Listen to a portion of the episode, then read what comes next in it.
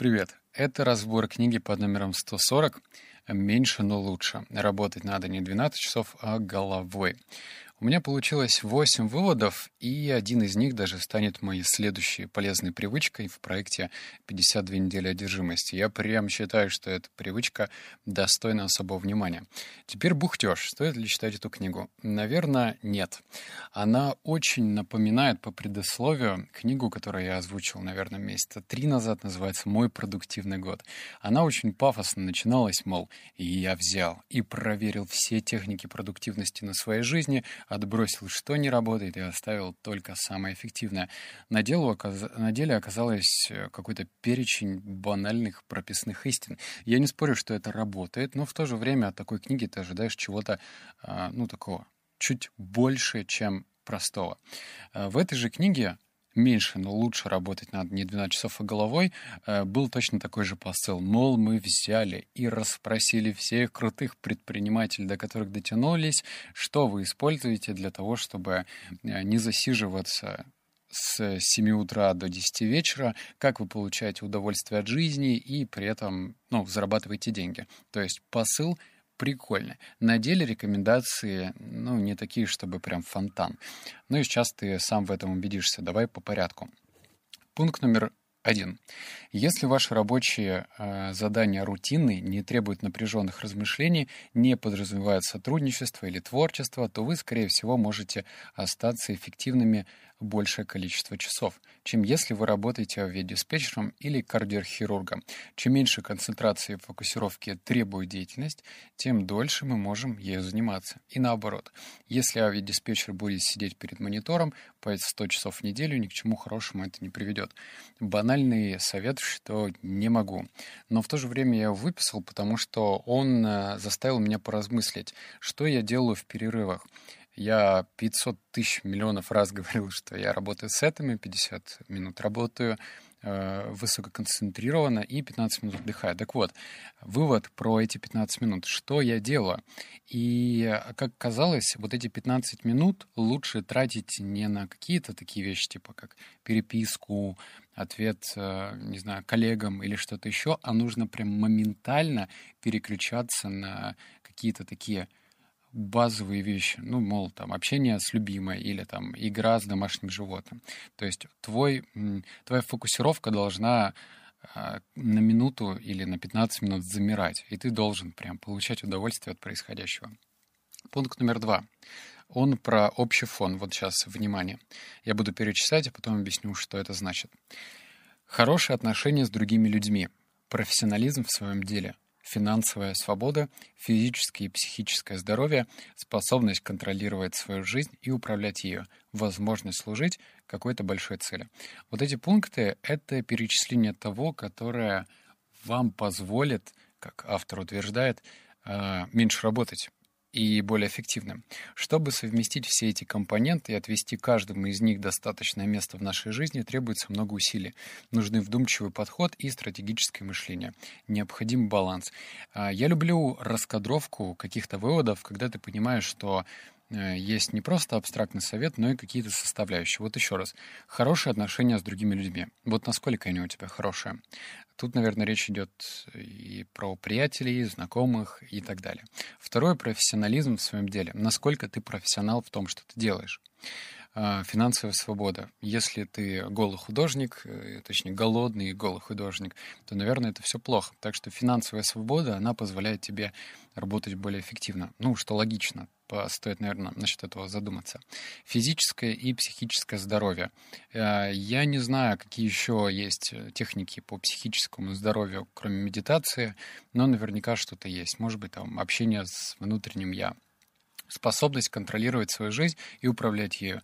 Тут непонятно, как видишь, в магазине не продают руля от жизни. Тут нужно просто методом проб и ошибок смотреть, как ты где лучше управляешь своим настроением и как ты можешь на все это дело направить свой контроль. Возможность служить какой-то большой цели. Это, наверное, такой э, очень расплывчатый совет, потому что служение большой цели приводит обычно э, в слишком взрослом возрасте. Там Уоррен Баффет решил примкнуть к Биллу Гейтсу с их благотворительностью, когда ему было за 60. Соответственно, в первое время, конечно же, у тебя задача базовая — это содержать свою семью и получать удовольствие от жизни. А вот какая-то такая большущая цель, она уходит все-таки подальше. Пункт номер три. Расскажите мне об этом побольше. А, вот смотри, про вопросы. На самом же деле три его любимых вопроса прекрасны в своей простоте. Слушайся. А, расскажите мне об этом побольше. Есть ли в этом смысл? Что это значит для вас? Не обязательно, чтобы ваши вопросы были тщательно продуманы, говорит Ильяу. Самое трудное — это сохранить спокойствие и преодолеть соблазн давать советы. А мы открываемся, когда нас слушают, и наоборот, мы закрываемся, начинаем защищаться и спорить, когда сталкиваемся с чужими мнениями и суждениями.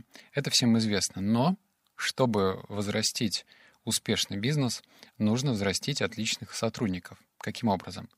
Слушая их. Если умение слушать настолько важно, как же тогда получается, что большинство из нас оно дается с таким трудом? Чаще всего мы слушаем других э, лишь в предвкушении своего собственного ответа. Мы ждем пауз э, в потоке чужой речи, чтобы перебить и поделиться собственными взглядами на проблему. Этот вывод касается меня, в том числе у меня сегодня был общение с моим партнером, и я вот сейчас анализируя это общение, понимаю, что я как раз-таки паузы искал для того, чтобы что-то вставить. И это хреново. Ну, э, благо я уже это понимаю, значит, лед тронулся. Ну, а в целом тоже вспомни сегодняшний разговор с каким-нибудь приятелем или с другом и подумай, а задаешь ли ты ему эти вопросы. К вопросам еще раз. Расскажи мне об этом побольше. Ну, то есть, если ты хочешь раскрыть человека и докопаться до сути. Второй вопрос. Есть ли в этом смысл, что он делает, и что это значит для него? Пункт номер четвертый. Он самый большой. Сейчас э, я прям много прочитаю, но он прям толковый. Разумеется, говоря об оптимизации процессов, я имею в виду не только выбор правильных IT-систем. Перед тем, как сделать холодный звонок, проводите ли вы день в спорах и дискуссиях с кем-то более опытным? Экспериментируете ли с разными вступлениями, вопросами и концовками, нащупывая, какие стратегически лучше действуют в разных людей? Странно. А, разложены ли вещи а, в вашем платяном шкафу по системе, которая позволяла бы вам не тратить 10 минут каждое утро, выбирая одежду на сегодня. При всей важности импровизации системное мышление зачастую наш лучший помощник. Даже в жизни предпринимателя есть множество регулярно повторяющихся процессов. Проведение презентации, анализ данных, посещение совещаний, и это еще далеко не полный перечень. Пробовали ли вы выделять 20 самых важных и регулярных процессов вашей жизни и подумать над их оптимизацией. Если нет, возможно, лучший способ для вас повысить свою эффективность — это начинать каждую неделю с внедрения в жизни принципа бережливого производства. И пусть история моего деда послужит вам здесь вдохновляющим примером. Ну и дальше там история деда. Концовка про бережливое производство. Это техника и целая философия пошла от японцев. А точнее, наверное, по-моему, от компании Toyota. Ну, по крайней мере, они начали прям пропагандировать такой подход к бизнесу.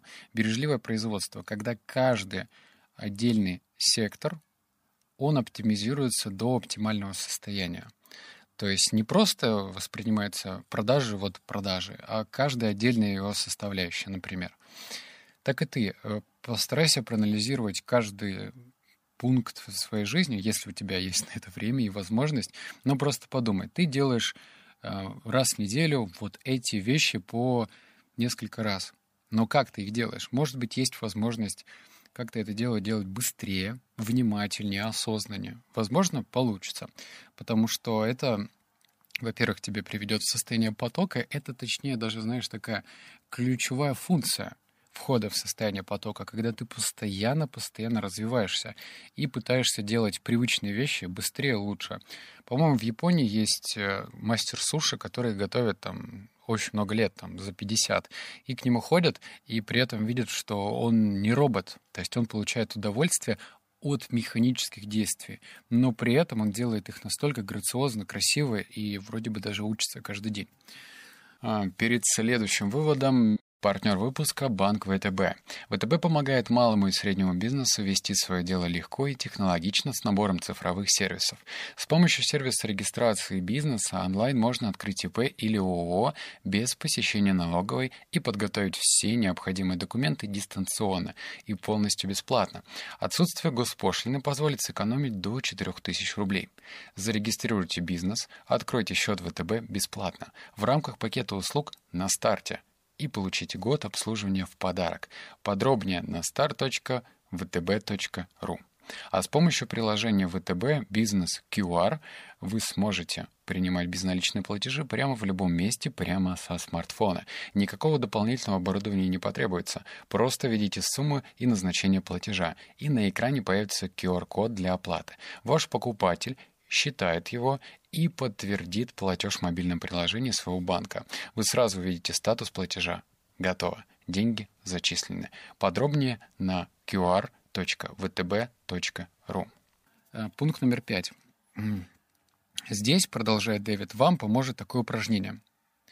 Посвятите день визуализации одного из сценариев. Представьте, что вы закрыли свой текущий проект и начали новый. Как вам живется в этом решении, как настроение? Следующий же день проживите с прямо противоположной установкой. Представьте, что не отказались от проекта и следующие несколько лет намерены все так же ходить в офис, бороться с трудностями и развивать э, свое предприятие. А затем спросите себя, который из двух сценариев вам более по душе. Эта техника прям позволяет заглянуть в будущее. Конечно, она зависит еще от настроения.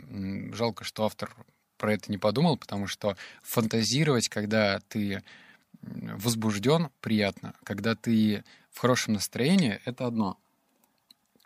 Ну, блин, когда ты угнетен и считаешь, что вот у меня кассовый разрыв, все плохо, от меня уходит клиент, то, конечно, ты подумаешь, что вообще-то неплохо, если мой бизнес закроется. Так что нужно, наверное, выбрать такое нейтральное состояние и подумать. Точнее, представить себе и пофантазировать вот такое развитие события. Что произойдет, если я продолжу в течение двух лет работать, ходить в офис и делать эти действия? И что произойдет, если я не буду это делать? Где и когда и как ты будешь чувствовать себя более счастливым? Вот, то есть внутренняя чуйка тебе подскажет. Дальше уже советы поменьше. Пункт номер шесть. А, возьми за правило не писать письма, если рассержен или разочарован, или в чем-то подозреваешь адресата. Один e-mail может сильно усугубить ситуацию. А, я по себе знаю, когда у меня были конфликтные ситуации, последние, они очень драматично заканчивались, и как раз-таки по мере вот этой переписки, потому что переписка не позволяет передать тональность. То есть ты, возможно, пытался сказать что-то одно, но человек по ту сторону прочитал это совершенно иначе и вложил другой смысл.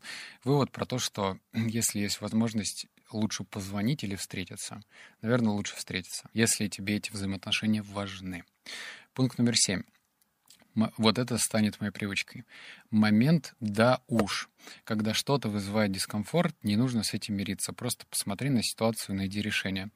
А, не знаю, понятно ли тебе вот эта моя будущая привычка, но для меня она стала как гром среди ясного неба. А, я воспитывался в обычно классической семье, и как-то вот так вот, довольствуясь малым, стандартным, оно стало базисом. То есть это неплохо, не хорошо, но вот такое воспитание. И бывает, знаешь, сядешь за столик и такой думаешь, ну, здесь хорошо, что я буду пересаживаться?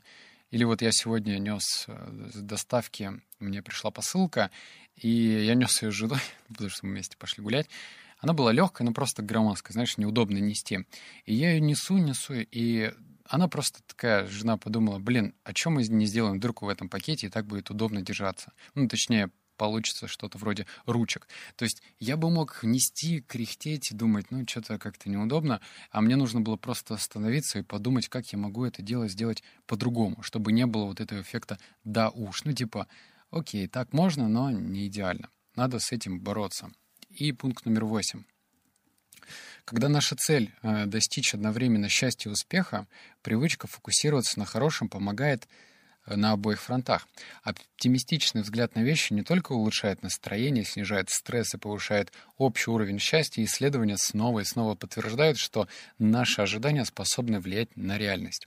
Еще в 1968 году американские психологи Розенталь и Якс Якобсон пришли к выводу, что ожидания напрямую влияют на результат, определив этот феномен как само, э, самоисполняющееся пророчество или эффект Пигмалиона. Эффект Пигмалиона в действии можно ежедневно наблюдать в мире бизнеса. Например, если про банк идут слухи, что он вот-вот обанкротится, люди забирают оттуда свои деньги, и пророчество таким образом сбывается. На более личном уровне, если вы ожидаете от ваших коллег максимально эффективной работы, то, как показывает исследование, они обычно подтягиваются, стремясь оправдать ваши ожидания. Ну вот. Это, наверное, не про бездумное, знаешь, позитивное мышление, когда «ну, все будет хорошо, я в это верю», а когда ты, э, ну, как-то искренне его, наверное, переживаешь. И когда понимаешь, что лучше уж так заведомо верить в лучшее, естественно, подстраховываясь, естественно, показывая свой вид своим коллегам, чтобы они соответствовали этому уровню. И я, наверное, сейчас буду это делать еще активнее. Что советую тебе? Так, все, это были 8 выводов. Я, кстати, ну, тут недавно в бложике написал а, статью. Она тоже меня очень в корне задела, почему я решил ее написать. А, рассказываю. Еще одна моя следующая привычка будет это читать по одному выводу с сайта. То есть э, я за то, чтобы привычка внедрялась легко. Все, что тяжело, оно идет скрипя зубы и бросается, и не доделывается до конца. Так что любая привычка, она, по сути, должна быть простой в исполнении. И я придумал, что каждый день давай вместе вот с тобой, например, заходить на сайт и, выбрав любую из книг, читать всего один вывод. То есть читаешь один вывод и про себя проговариваешь, мыслишь, что если тебе это и так известно, то надо вспомнить, а как ты, если ты уже знаешь этот вывод, используешь его в жизни, потому что есть такой, знаешь, своеобразный барьер, типа, ну, я это и так знаю. Парам-папам-пам. И все. И знаешь ты, и знаешь. Но в то же время, если ты прочитал один вывод, на это хватит 10 секунд, еще раз прочитал, еще 10 секунд, а потом в течение минуты-двух размышляешь, а где ты этот вывод используешь. И вот тут тебя должно как-то торкнуть, потому что коварная наша личность будет маскировать разные попытки мозга адаптироваться под новое, потому что мозг не очень любит новизну. Он же привык к определенному сценарию жизни, а тут ты ему, хозяин, говоришь, что надо как-то иначе. Так что я тебя призываю попробовать эту новую привычку. Я, естественно, в 52 неделях одержимости в подкасте про это буду рассказывать, но потом. Вот, все, направляю тебя на сайт. Мы сегодня выложили еще одну книгу про стартап дня, так что читай, слушай и обнял, поцеловал, заплакал. Услышимся в следующем подкасте. Пока. Партнер сегодняшнего выпуска — Банк ВТБ. ВТБ помогает делам и предлагает перезагрузить ваш бизнес с набором цифровых сервисов для предпринимателей. На дело.втб.ру вы найдете решение именно для вашего бизнеса. Активная ссылка в описании. Банк ВТБ ПАУ 0+.